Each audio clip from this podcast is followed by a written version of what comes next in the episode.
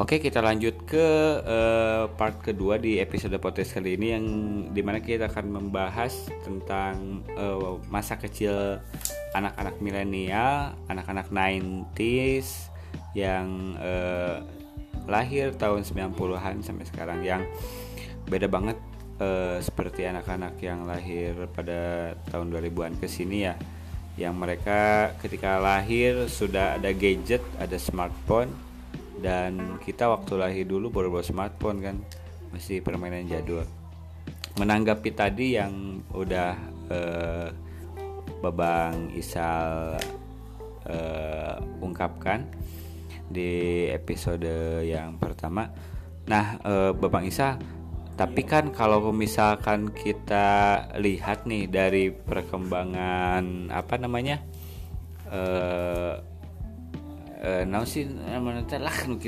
intelektualitas anak-anak zaman sekarang.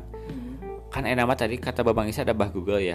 Bisa mempermudah mereka belajar. Bukan belajar sih, kurang mah jadi lebih ke bung mikir, jadi langsung ke Google gitu.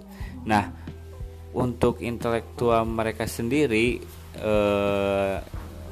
ke depannya dia akan ketergantungan atau Babang Isa akhirnya sedik-sedik bah Google.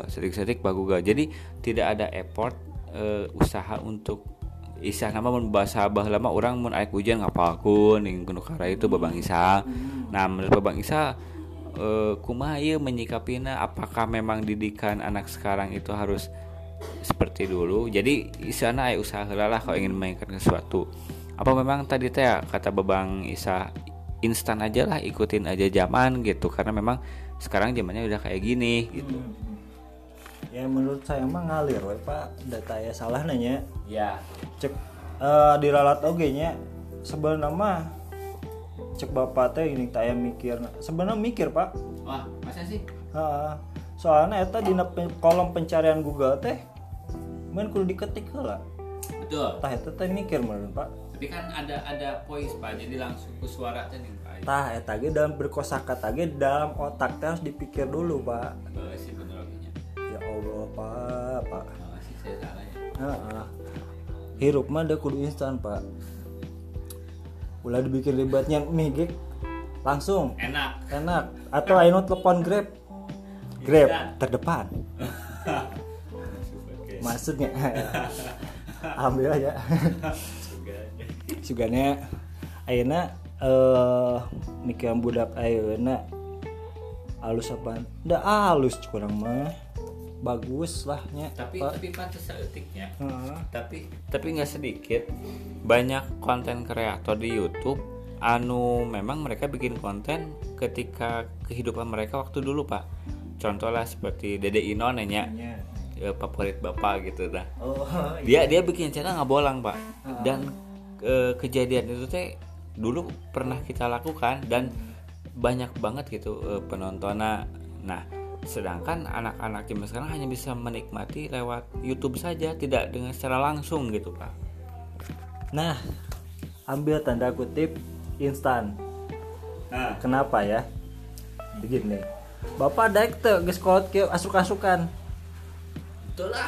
Henteu. Nya menikana YouTube betul. Eta instan teh poin pertama. Anak-anak kecilnya Pak. Deh budak ayeuna mah menikane kamu atuh. Naon bobolang nyangan eta coba. Tapi kan ada sensasinya Pak. Iya, kan Dede Nono pugu dibayar ku YouTube. Boga channel sendiri. Budak ayeuna bisa ta nurutan pundi-pundi uang deh ta. Instan teh eta. Instan ya. Instan. Budak baheula coba kos urang. Coba HP aralus teh tiba heula empa. Hayang minta gambar non teh infrared anjir Pak di jam 8 nikah jam 5 subuh teh anjir dan nepi-nepi hiji lagu yang hiji foto kuat sabe bener kuat foto teh kuat sabelah ning nepi teh aduh sedih Pak. Jadi mungkin ya plus minusnya kayak gitunya Pak nya. Tidak minusnya. Oh, tidak minus. Berarti memang anak generasi zaman sekarang menurut Babang Isa oke lah plus gitu kan. Nah, menurut Babang Andri sendiri nih yang mungkin ada pendapat lain gitu melihat fenomena seperti ini Babang Andri kumaha ya si anak-anak di segmen belajar lebih instan karena ada bah Google tanpa ada effort upaya untuk cik orang menghafalkeun. Nah, cik Mama Andri gimana nih? Hal seperti ini. Ari ngaranna instan aja yang berusaha beda ieu apa? Naonna ngaranna? Beda pencapaianna. Beda ngaranna rasa naon ngaranna apa? Rasa upaya, rasa upaya jeung kebanggaanna beda gitu Pak. Pasti iya. Nu hiji lawan berusaha di mana-mana ge lawan berusaha pasti lebih giat, lebih ieu Pak. Skillna lebih jago gitu. Pasti dibanding di instan gitu. Geus nyahok lamun sarana ngaranna ti nol gitu berusaha nyaho skillna gitu ta. Nyaho carana lawan instan kan ngarana instan lamun nu instana aya kecacatan moal jadi. Bener kan? Internet kudu aya kuota. Oh, kuota teu bisa jalan, teu bisa neangan gitu, Pak. Jadi mungkin memang Andri lebih ke pro ke anak yang ada upaya untuk belajar lah gitu ya. Nah, memang sulit sih sekarang, memang zaman sekarang mah ya satu sisi kayak kita we nu orang anak-anak milenial yang 90s seperti ini, satu sisi teknologi memang mempermudah kita untuk membantulah aktivitas kita gitu kan. Tapi satu sisi juga mungkin efek negatifnya. Kalau saya mahnya Mamang Isal Mamang Andri lebih ke kecanduan euy. Masuk kecanduan gitu gini nya. Sadik-sadik gadget gitu kan. Apalagi kalau misalkan saya gabut, saya kan punya budak ya. Kadang saya suka dilema tekinya. Satu sisi ketika saya pulang kerja capek, saya lompatan ke gadget. Karena naonnya kemudian udah kecanduan, keterbiasaan mungkin ya. Kan instan kan itu kan? Instan sekali. Tapi satu sisi saya, anak saya kemudian butuh saya untuk hayang elek, hayang main gitu kan. Nah, saya pun sendiri merasakan hal seperti itu sih di teknologi itu. Satu sisi menguntungkan, satu sisinya instan gitu kan.